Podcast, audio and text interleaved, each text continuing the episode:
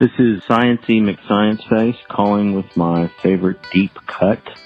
My favorite deep cut is U2's Red Hill Mining Town. It is actually my favorite U2 song of all time. It is on the Joshua Tree album. It is not a B-side that I'm aware of, but it's on the main album, so I don't see how it would be. Until the Joshua Tree 30th anniversary tour last year, to my knowledge, they had never played it live. So, from what I understand, they'd only played it live. They, they didn't play it live for 30 years. So, there you go. Welcome, everyone, to the Gravity Beard Podcast. We're recording today in Studio A. Thank you, as always, to our listeners. We appreciate your continued support.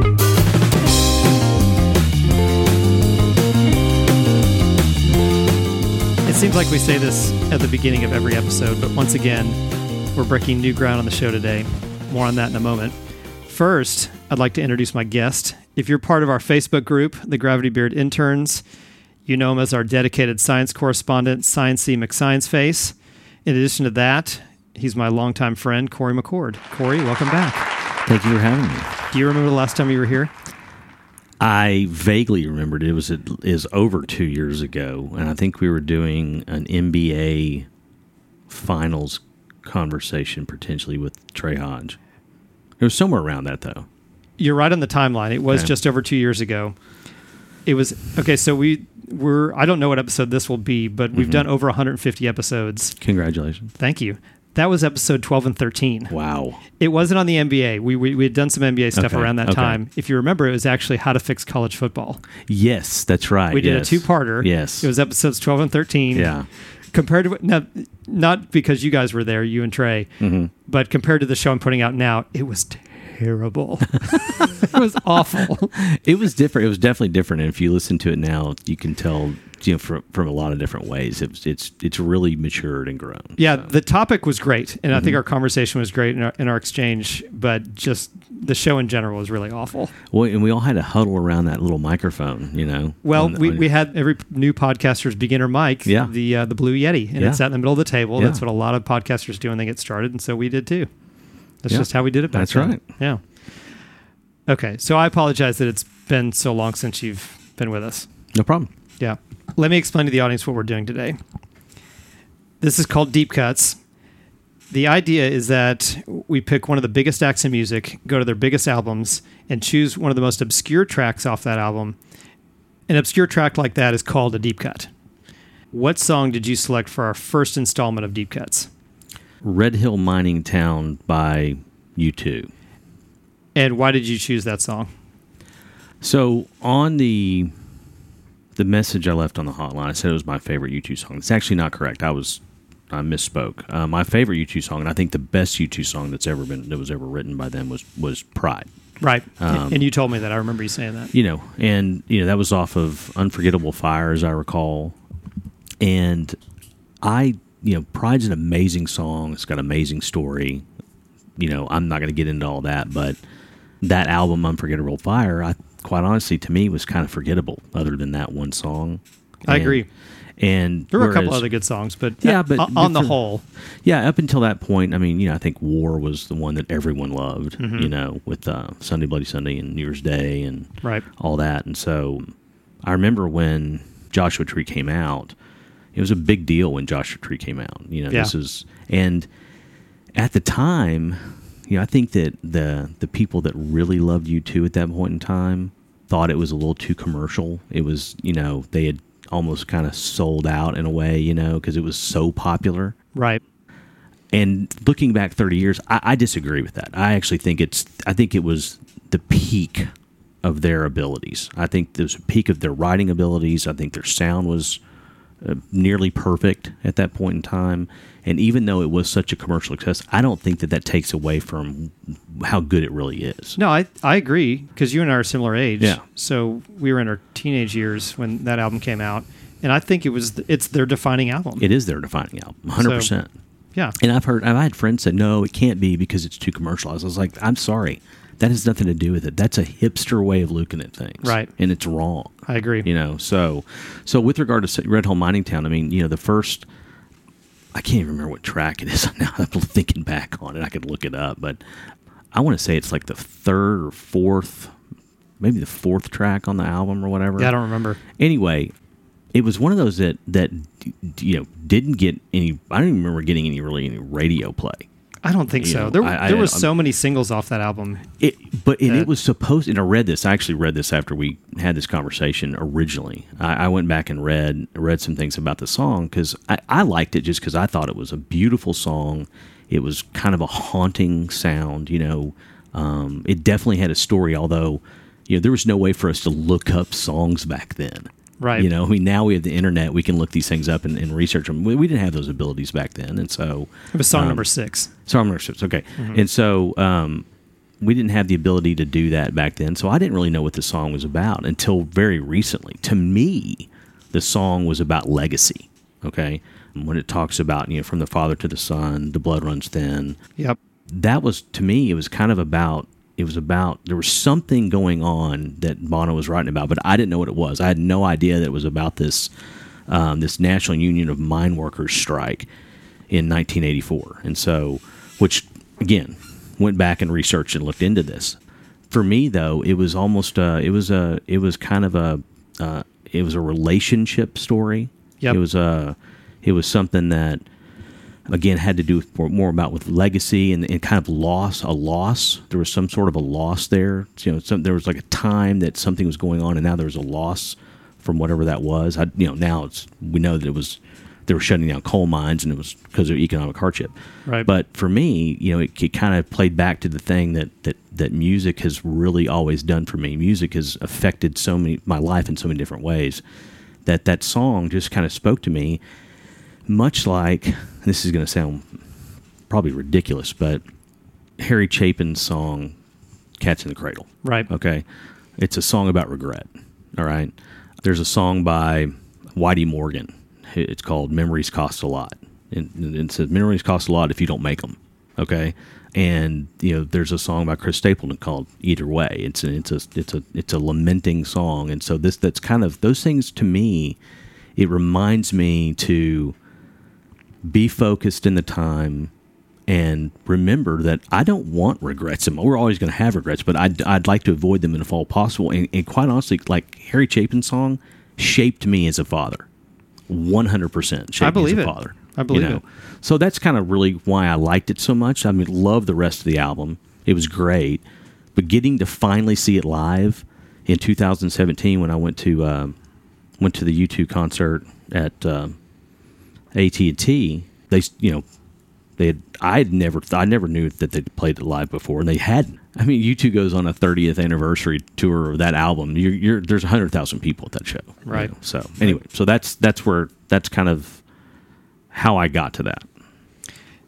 Did you learn anything else in your research? It was supposed to be the second single released, Right. and I think I still haven't found what I'm looking for was. Or That's correct. Yeah. Yep. So, and then there was some, I know that Bono, I read Bono hated his vocals in it.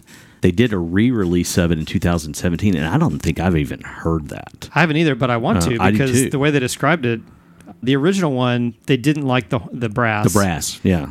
and so he it sounded like they replaced it with synth, Yeah. and, which is terrible. But they did a lot of that in the 80s, a lot of synth. Yep. and they made it more quieter and they replaced it with synth. And then this latest one, I think they put the brass back in and brought it back to the forefront where it's was supposed to be. And what's funny about that, I was reading that, that, uh, whoever was doing the mixing had done something that Keith Richards had told told them to yeah, do. I read that too. Yeah, that was really cool to he hear. He said, that. "Look, if if if my guitar sounds bad, just pump it up. I want to own it." You know, is basically what he was saying. Just just make it just make Yeah, it if- the if it's- if it's out of tune put or whatever? Yeah, yeah, put it in the forefront, and I'm just going to own the fact that it sucks. Yeah, I- I, I thought that was that's so, So, Keith Richards. Yeah, Okay, so a couple of I did my own research. So a couple of the facts. A rough version of the song was worked on during the early Joshua Tree album writing sessions in 1985. But just hold on to the fact that it was it was they started writing it in 85. That'll Okay. be meaningful here in just a minute. Actually, later in our conversation, it does say that it was planned for the second single, but but it was shelved in favor of I still haven't found what I'm looking for. Primarily because they wrestled with the song so much that mm-hmm. and never got it right. They were Yeah. never happy with it. Right. They're like, screw it. We're just Yeah. so that led to one, it not being the second single, and two, them never playing it live, which you Right. mentioned. Mm-hmm. However, they did sound check it at a concert in 1987. I read that too. Yeah, which Yeah. is really interesting. Mm-hmm. The strike, getting to that just briefly, was one of the most divisive and bitter civic conflicts in Britain in the 20th century. It was a really, really serious event, and its societal and economic impact on the working class coal mining based communities was severe. The strike lasted a year. Did you know that? No, and you know, I guess you probably would have had to be would have had to have been British or uh, old enough to really be paying attention to, you know, minute international politics at that point. Right. 'Cause We don't have we didn't have twenty four hour news outlets. No, we sure then. didn't. I, we, we never heard of this. No, but if you were over in the UK, this this impacted England, mm-hmm. Wales, Scotland, like the entire UK, Yeah. and lasted a year. That's a long time. Yeah, because there's lots of work stoppages and labor disputes, you know, that last weeks or a couple months or whatever. Mm-hmm. This is the longest, most severe one in the history of the Union that started in 1945. Mm. The note said that Bono interviewed Bob Dylan for Hot Press magazine. Now, Hot Press was a music and politics magazine based out of Dublin, Ireland, founded in 1977. As a result of that interview, Dylan liked Bono enough that he invited him to sing on stage at the concert that he was in town for. And it said that the meeting confirmed for Bono how much he still had to learn about the traditions of singing, songwriting, and musicianship. They developed a friendship as a result. That caused Bono to do a deep dive into D- Dylan's back catalog and retracing and, conne- and making connections between Irish and American folk music. So that interaction with Dylan pulled Bono into folk music. Mm-hmm. At the same time, Bono was listening to the blue collar labor songs of Bruce Springsteen. Mm-hmm. So you had these two major acts that he had come across at that time and that really impacted him. And those are the strands, along with a couple other things, that came together as the influences for Red Hill Mining Town. Well, and you also look at you know, Bob Dylan is arguably one of, if not the most prolific songwriters that we've ever had. There's no question. You know. Okay, well, we've come to that part of the show. Okay, I'm Corey. excited. Are you ready for your surprise? I am. Because I have someone else that has some insight into the in- inspiration behind Red Hill Mining Town. Are you ready for this? I think so. My name is Nicky Wilson, and I am president of the National Union of Mine Workers in the United Kingdom. No way. How did you find this? okay. Is this real? Yes, Oh My gosh. This is absolutely real. Oh my gosh. So not only is Nicky the current president of the Mine Workers Union, but he's been around the, the mining industry for over 50 years. And in 1984, he was right in the middle of the action during the strike. That's incredible. That's right. And he gave me a 30 minute interview. and so we're going to play a few clips. Uh, you and I just discussed the story behind the song. So s- some of this is going to sound very familiar. You know, it's going to match up with the research that you and I did. So we're going to start here. How familiar do you think he is with U2? And do you think he knows that they wrote a song about the strike? I have no idea. I, I mean, I'm so blown away. I don't even know what to say. This is this is so obscure. I never thought it was going here. I had no idea. I had no idea what that surprised me. This is incredible. So, The journey has just begun. wow. Okay, here we go. Yeah, well, I've heard some of their stuff, but I'm not. I'm not a big fan of theirs. I can't remember that particular song, to be honest. Okay, so he certainly heard of U2 because mm-hmm. he's from you know the area. Yeah. But he's 68. Okay. So he's my parents' age. Right. Yeah. So he's heard of U2, but not really into him, which is totally Yeah. understandable. Sure. Okay, so not much to say about U2, but he does have knowledge, of course, of the event that inspired today's song. Here, Nicky explains the circumstances that led up to the strike. So there was a threatened pit closure was announced by the Conservative government, Tory government, in 1981, and there was spontaneous walkouts throughout the UK. What happened from about 1982 onwards, there was a drip feed of closures in certain areas. In Scotland, we'd already had six closed before the strike happened. In South Wales, we had seven and in the northeast of England at five. Well, luckily he's very easy to understand. luckily there's really not much of an accent No. there. not much of an accent at all. certainly not making certainly not making fun at all. This is really amazing, and I did, it's pretty amazing that he actually you know gave the time to do this. It took to- me. We would have done this sooner, but it took me a little while to track him down. Oh, I can only imagine. Okay, so after two years of mine closures, there began, began to be a call of action, and then this happened. It was in 1984 when they announced uh, the closure of a Yorkshire colliery called Cortonwood. There was a spontaneous walkout by the miners in Yorkshire, and that led to the action that we'd been calling for anyway a national strike against pit closures. Okay, so the story that we kind of had a vague understanding of, but not details, there began to be this rumble of mining closures. Then they started closing them, and then one of the major mines was up in Yorkshire, mm-hmm. and they announced that that site was going to close. And so that's when, that sparked the national talk. yeah, so that's what kicked off the strike in nineteen in, in March of 1984. Be- because I had the benefit of of talking to him specifically, mm-hmm. I wanted to get his personal perspective on the whole thing.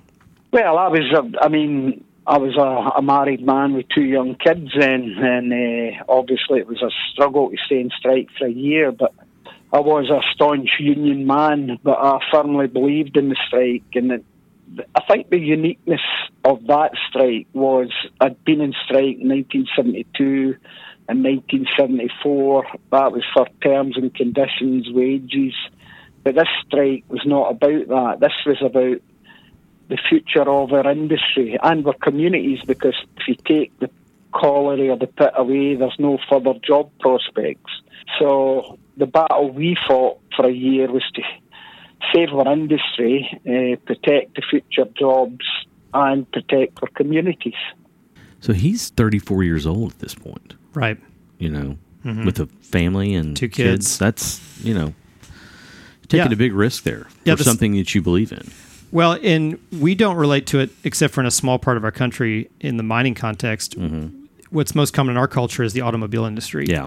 And the most famous example is Flint, Michigan. Mm-hmm. You know, when they shut down the GM plant in Flint, basically it ruined the entire town. Yeah. Well, put that on the scale of the entire UK in the 80s, and that's what he's saying this strike was about. That's why people dug in so much. That's why it was so serious because it wasn't just closing down a mine or two. They were closing down mines all over the UK, and it was de- it was devastating. So take Flint and multiply it times a dozen, Yeah. or multiply it times 20. You had mm-hmm. 20 Flints all over the UK Right. and that's what was at stake. So the stakes were huge.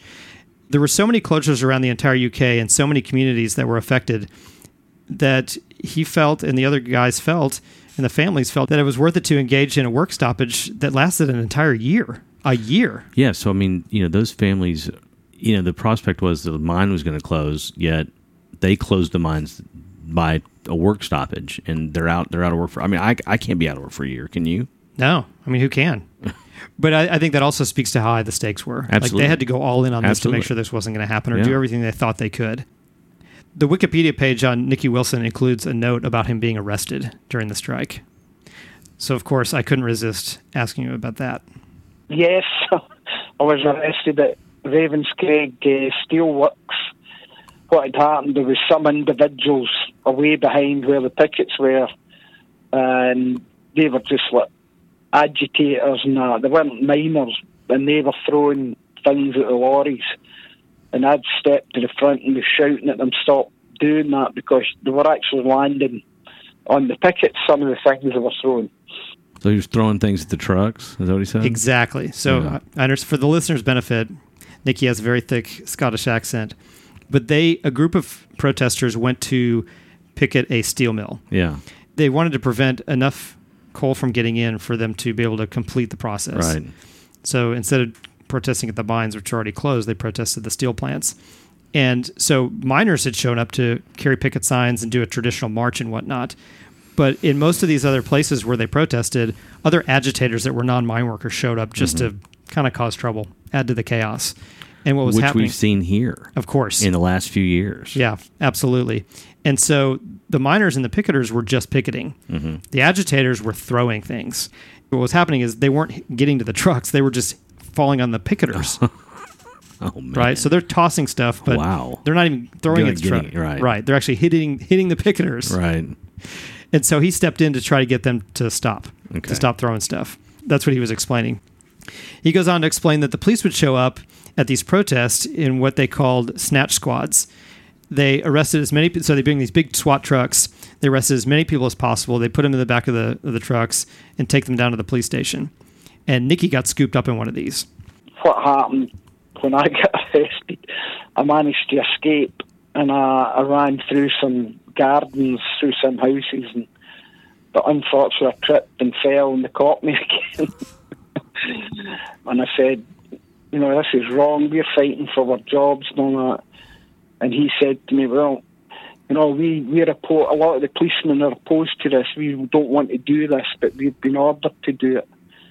And I said, well, if you're opposed to open the door and let me out, but he, he wouldn't concede to that.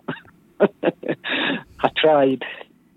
You know, and you think about, um, you know, Margaret Thatcher's government was in control at this point. That's And right. And and you know who and I would have voted probably voted for Margaret Thatcher at the time. I For sure. If I was a voting age, I would have definitely voted for Reagan. And so Well, and, and she was basically Reagan's counterpart. and They were very close. Absolutely. Right. And so you look at this, I can I can only imagine that the the the ruling government of the United Kingdom at that point in time probably didn't probably didn't have much of a soft spot in their heart for this. Not at all. That's just not part of their program. So No, they dealt with it very heavy handedly.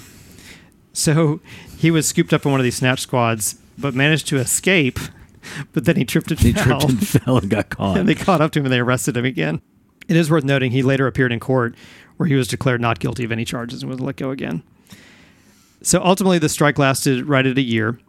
But a few weeks before the end, miners in some local areas began to weaken and return to work. Nicky explains that there was a lack of leadership at the national level and it compromised their ability to benefit from all of their own sacrifice. So, mm-hmm. which is really unfortunate because of all the time that they'd put in. And here he talks about a rumored deal that never happened in November before the strike ended the following March.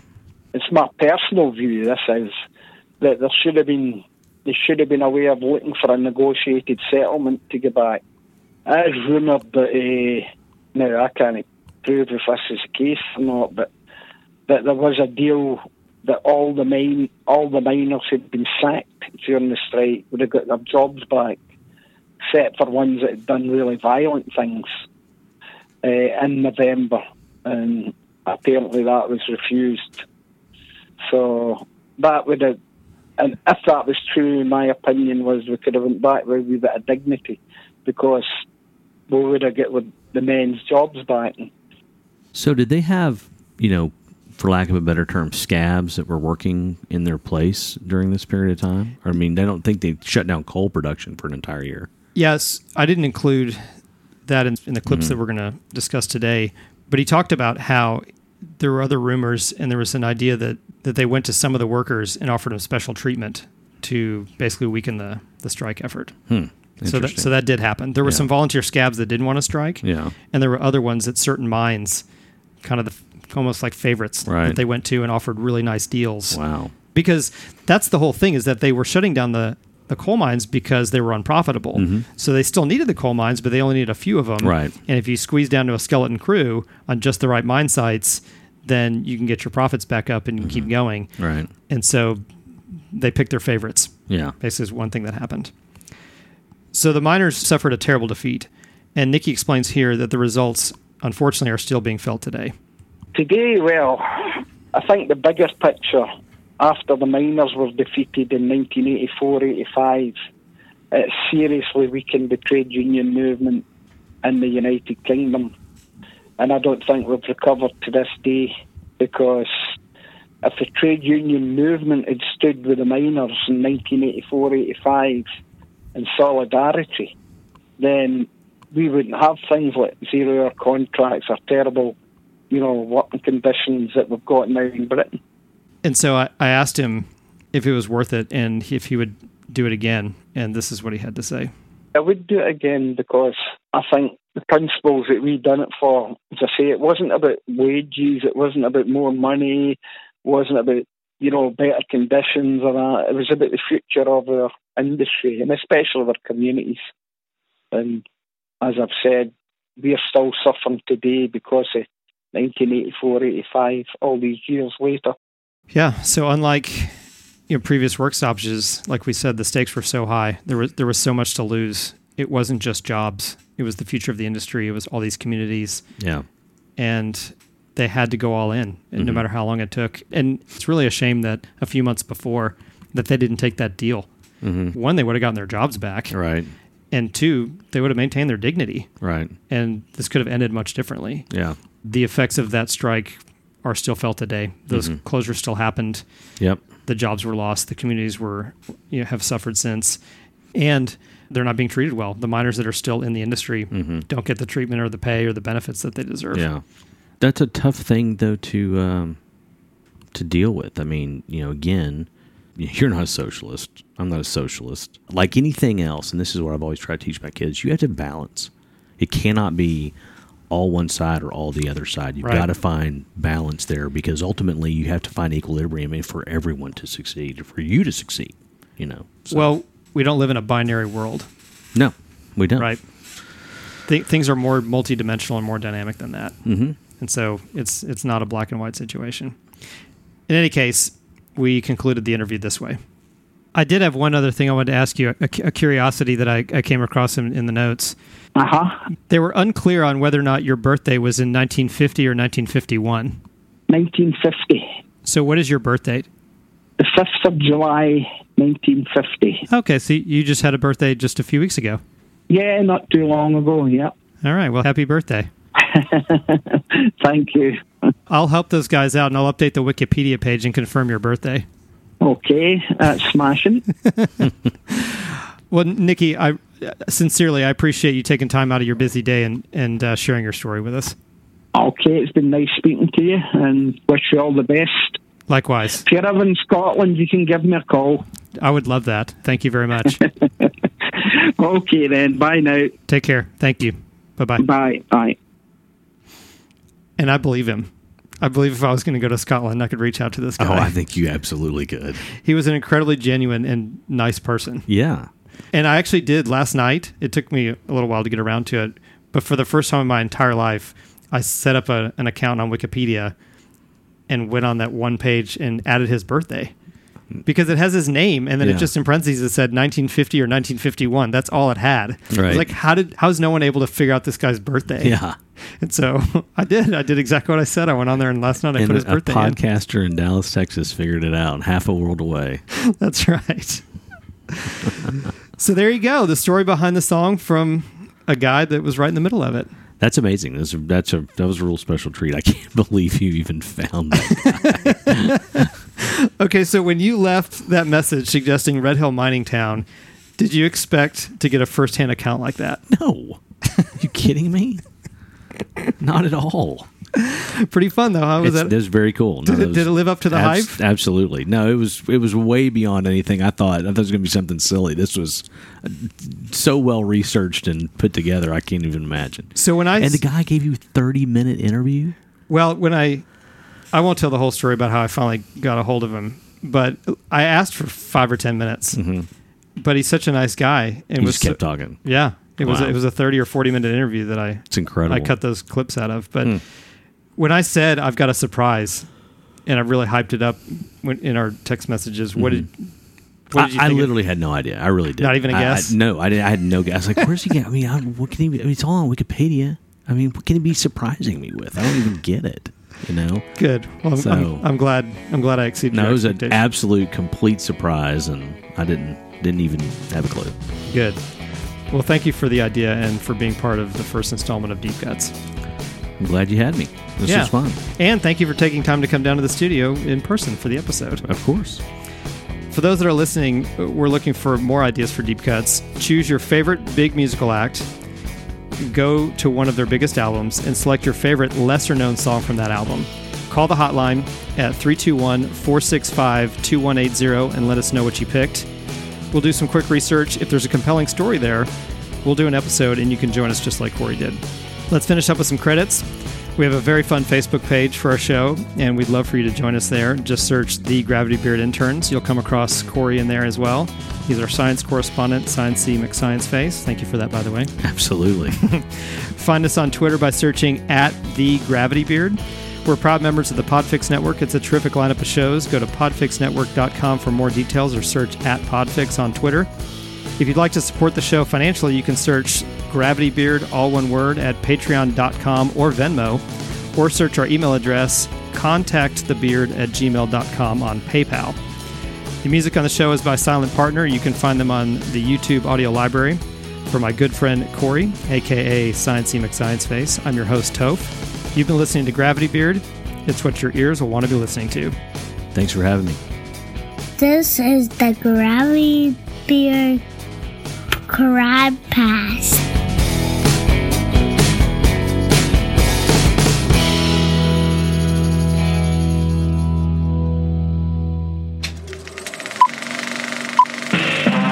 This was a podcast from the Podfix Network.